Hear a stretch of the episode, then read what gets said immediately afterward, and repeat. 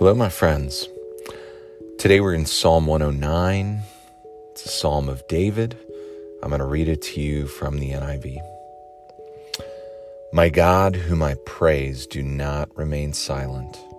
For people who are wicked and deceitful have opened their mouths against me. They've spoken against me with lying tongues. With words of hatred, they surround me. They attack me without cause. In return for my friendship, they accuse me, but I am a man of prayer. They repay me evil for good and hatred for my friendship. Appoint someone evil to oppose my enemy. Let an accuser stand at his right hand. When he is tried, let him be found guilty, and may his prayers condemn him. May his days be few. May another take his place of leadership. May his children be fatherless and his wife a widow. May his children be wandering beggars. May they be driven from their ruined homes. May a creditor seize all he has. May strangers plunder the fruits of his labor. May no one extend kindness to him or take pity on his fatherless children. May his descendants be cut off. May their names be blotted out from the next generation. May the iniquity of his fathers be remembered before the Lord. May the sin of his mother never be blotted out. May their sins always remain before the Lord, that he may blot out their name from the earth. For he never thought of doing a kindness, but hounded to death the poor and the needy and the broken-hearted. He loved to pronounce a curse, may it come back on him. He found no pleasure in blessing, May it be far from him. He wore cursing as his garment. It entered into his body like water, into his bones like oil. May it be like a cloak wrapped about him, like a belt tied forever around him. May this be the Lord's payment to my accusers, those who speak evil of me. But you, sovereign Lord, help me for your name's sake. Out of the goodness of your love, deliver me. For I am poor and needy, and my heart is wounded within me. I fade away like an evening shadow. I am shaken off like a locust. My knees give way from fasting. My body is thin and gaunt. I am an object of scorn to my accusers. When they see me, they shake their heads. Help me, Lord my God. Save me according to your unfailing love. Let them know that it is your hand that you, Lord, have done it. While they curse, may you bless. May those who attack me be put to shame, but may your servant rejoice.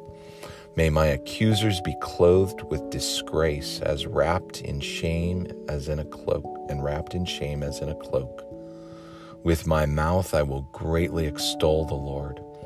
In the great throng of worshippers I will praise him for he stands at the right hand of the needy to save their lives from those who would condemn them.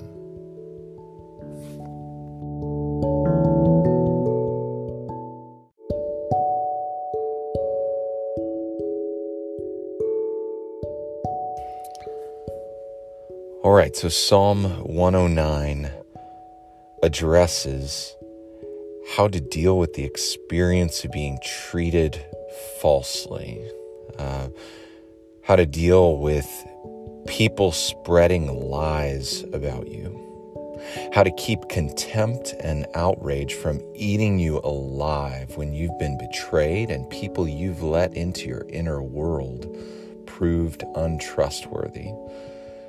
Uh, we get a sketch of the character assassin in Psalm 109.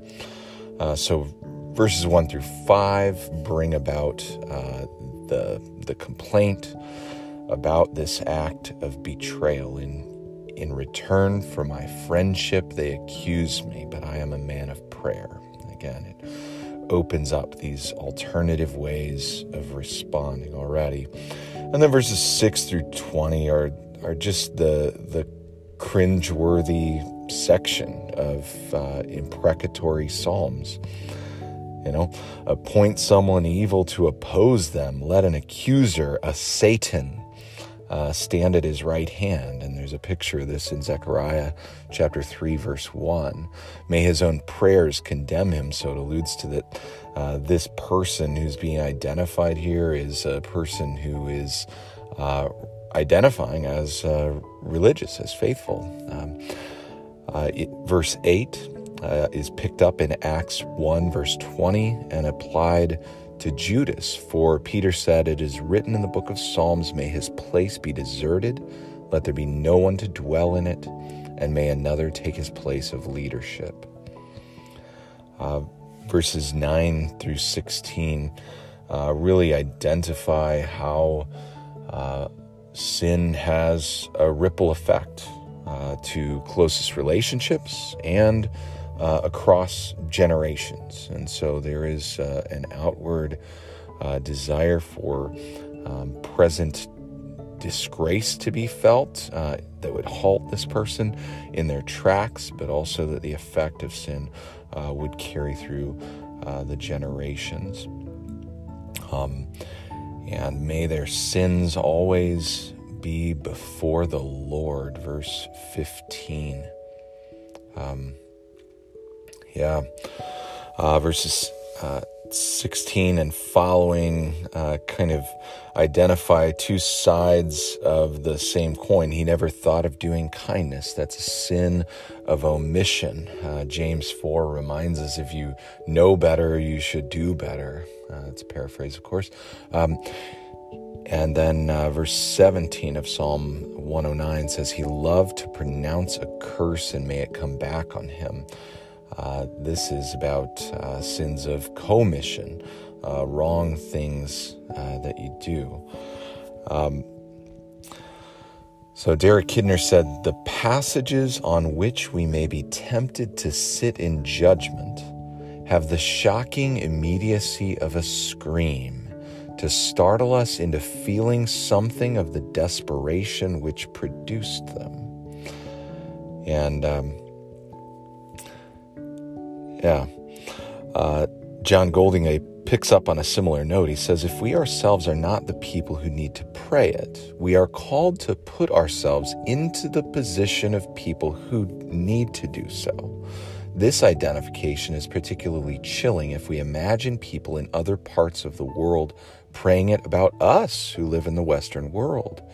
Indeed, the importance of the psalm to us often emerges when we realize we play a different role in them from the one we assume. We are the people psalms complain about, not the people who have the right to complain, and it may be one of the reasons the psalms make us feel uncomfortable. So uh, lean into the discomfort, in other words. Uh, but but then there's a there's a turn uh, that takes place in verse 21. But you, sovereign Lord, help me for your name's sake. Um, see, what's remarkable about this is you take these as the words of David, and then you compare this to how David actually responded to people like Saul and Absalom and Shimei, who wronged him greatly, who spoke poorly of him, uh, and who sought his life. And David actually uh, exhibited uh, an uncommon generosity, even when under attack, uh, which was a foreshadowing of uh, great David's greater son, Jesus. Um, and the turn, but you, sovereign Lord, help me for your name's sake.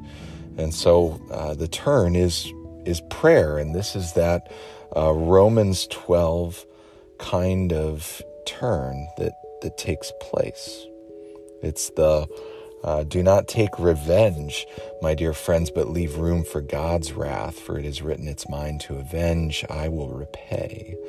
And then uh, Romans 12, 14, bless those who persecute you, bless and do not curse. Uh, certainly on the other side of Jesus, this looks differently, but prayer uh, forms a bridge. Uh, and, and the role of prayer uh, is kind of revealed um, in those verses uh, where the where the prayer begins. For I'm poor and needy, my heart is wounded. I fade away like an evening shadow. Verse 23. I'm shaken off like a locust. Um, uh, David depicts himself as a puny and repulsive creature who is doubly humiliated. Not only has the original thing uh, happened, but the contempt is just poisoning his heart and, and withering his soul and life. And uh, that's why we got to pray these things uh, in order to deal with them. Uh, John Goldingay writes, How do you deal with an experience of being treated falsely? We might think there are two alternative ways. Either you go in for the action of the victims of that fictional or real life uh, swindler, you take action to get your own back, or you suck it up and turn the other cheek. Along with other parts of the scripture, Psalm 109 thinks that you pray. You do suck it up, but you batter on God's chest about it. You're right to be enraged, and you are entitled to express your rage rather than pretending it does not exist, but you express it to God. Um, so, but as we connect these Psalms to Jesus, especially Psalm 109, uh, then we get taken to a different place as well. Uh, so we certainly acknowledge uh, that God is a God of justice, and we cry out for that justice even now, recognizing that the blood of Abel, uh, you know, uh, the blood of Christ speaks more graciously uh, than the the blood of Abel, and that the blood of all those uh, innocents cries from the ground, cries of justice. Um, uh, calling for things to be make, made right, accusing those who have abused their power. Yeah, that's that's all there. Uh, but the blood of Christ speaks more graciously uh, than all of that. Um,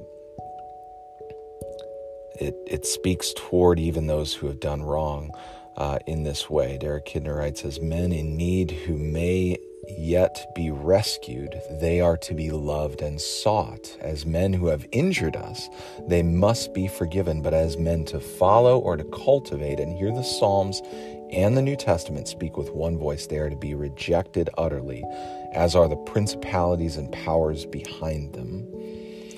Um, so everything turns as we connect this to Jesus, as we connect it to the cross.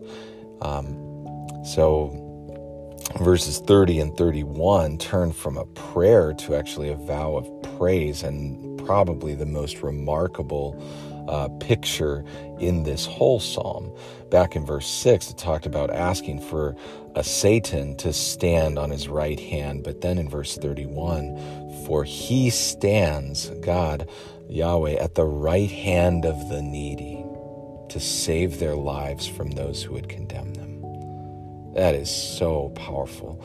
Uh, Tim Keller writes In ancient law courts, your accuser would stand at your right hand, protecting his case, prosecuting his case against you. David declares that he's the victim of false indictments and hopes that a prosecutor would be put at his enemy's right hand. Now, suddenly, the scene changes. And God, who stands at the right hand of the needy to defend them, uh, not accuse them. In Jesus Christ, God came to be our advocate and he stands for our defense when we are accused. And when Jesus, the true advocate, came, he forgave his betrayer and enemies, and so should we. This is the power of the cross. So we connect to the cross and we point toward the life to come, uh, that justice will finally uh, be served, that all things will be set right and made new universally, cosmically. Uh, but in the meantime, we pray in that gap. And uh, this prayer uh, from Tim Keller is a good way to close this out.